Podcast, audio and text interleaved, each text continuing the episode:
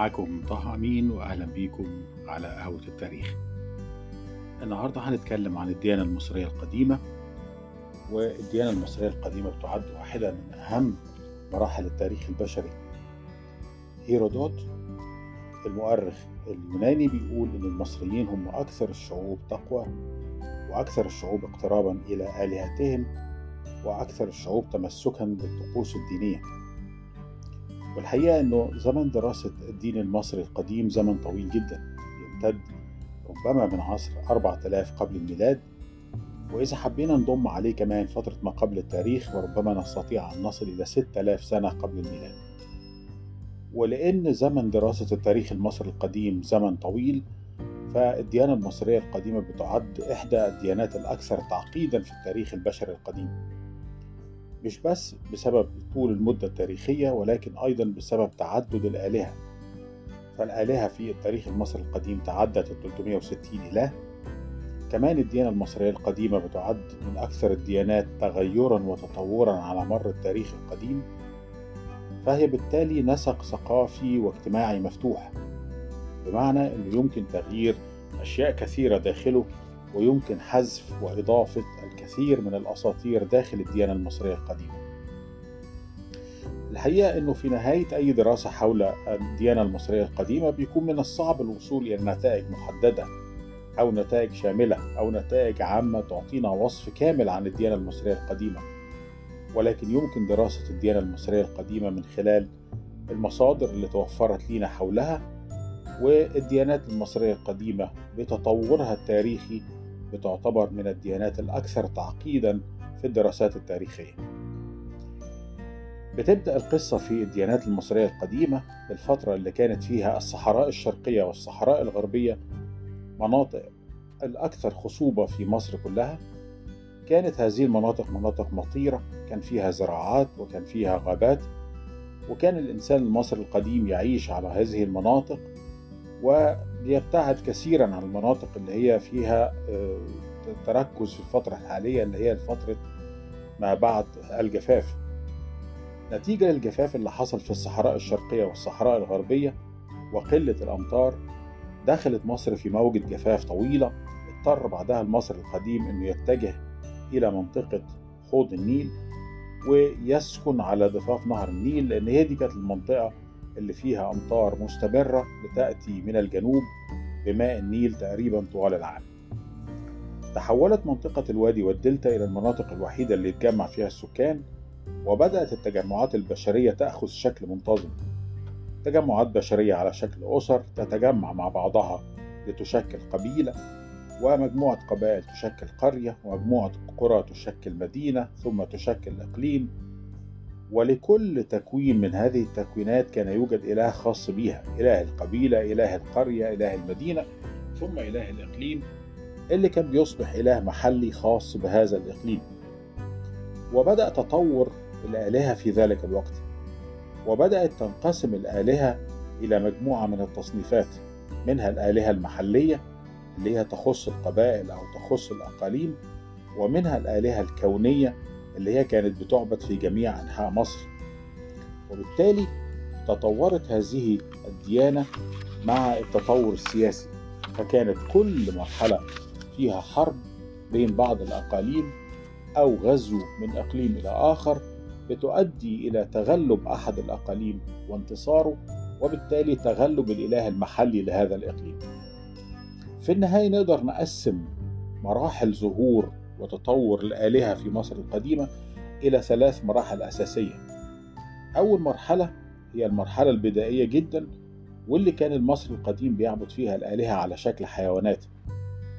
حيوان كامل أو طائر كامل زي الإله حورس على شكل صقر أو الإله أنوبيس على شكل ابن آوى أو أنثى الأسد على شكل الإله محيط أو الإله سبك على شكل تمساح القرد جحوتي في مدينة الأشمونين أو نفس الإله جحوتي على شكل طائر أبو إردان إيبس أو الإله ست إله الشر على شكل الحمار أو الإله أنوبيس على شكل ابن آوى وكذلك الإله وب ووت فاتح الطريق على شكل ابن آوى والإله خنتي إمنتيو على شكل الكلب والإلهة الرخمة اللي هي أنثى النسر وكانت إحدى إلهات الحماية في مصر القديمة. ثم الإلهة وادجت على شكل الكوبرا. وبالتالي تحولت هذه الآلهة إلى أشكال حيوانات واستمرت تعبد في بعض الأحيان لأن المصري القديم كان يخاف هذه الحيوانات فكان يعبدها اتقاء لشرها أو إنه كان بيحب بعض هذه الحيوانات فكان يعبدها للتقرب منها.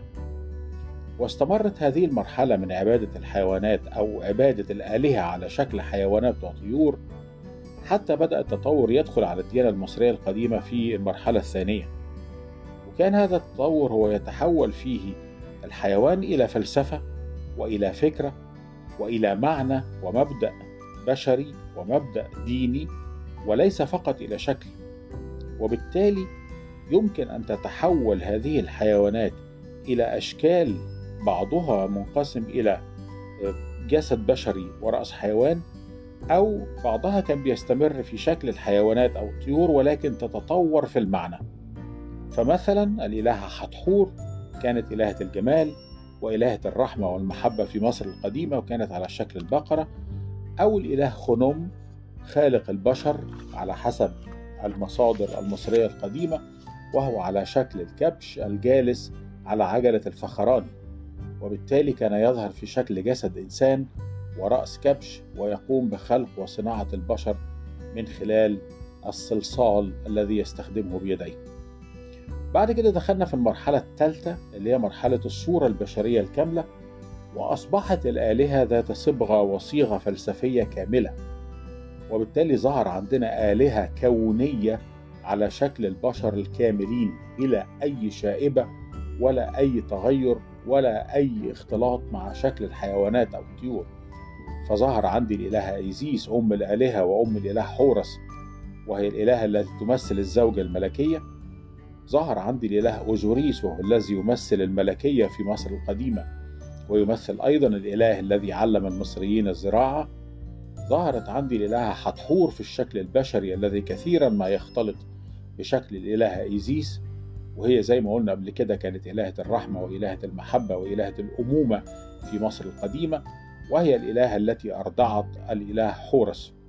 ظهر عندي في مرحلة متأخرة بعد ذلك الإله آمون وآمون الذي في بعض مراحله اختلط بالإله رع فأصبح آمون رع وكان الإله الحامي للدولة, للدولة الحديثة.